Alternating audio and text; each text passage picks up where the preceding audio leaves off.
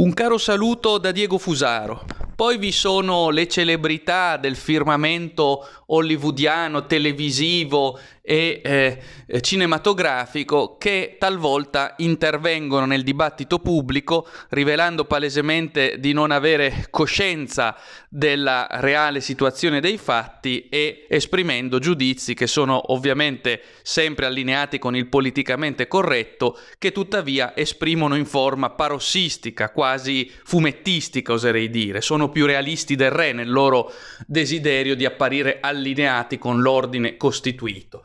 Tra questi, eh, potremmo chiamarli così, bardi del nuovo ordine politicamente corretto, vi è sicuramente l'attore Alessandro Gasman che eh, in buona fede, suppongo, è intervenuto già in passato dicendo in un cinguettio della rete senza immigrati il paese si ferma buon tutto, e poi aveva aggiunto ti piacciono i pomodori, le verdure, le fragole, il vino? Senza loro scordateli.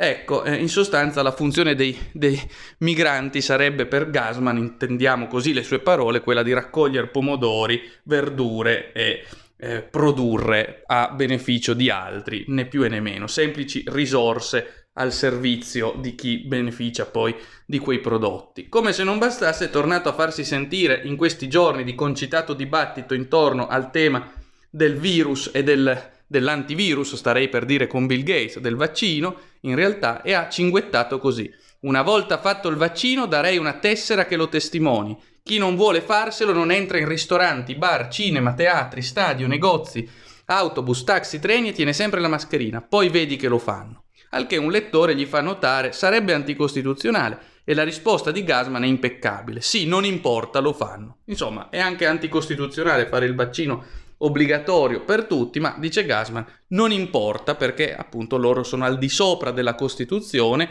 e quindi possono decidere sovranamente per tutti. Ecco, che dire, abbiamo eh, il caso interessante di un cantore dell'ordine dominante che è più realista del re che canta l'ordine dominante in maniera parossistica, iperbolica, quasi caricaturale.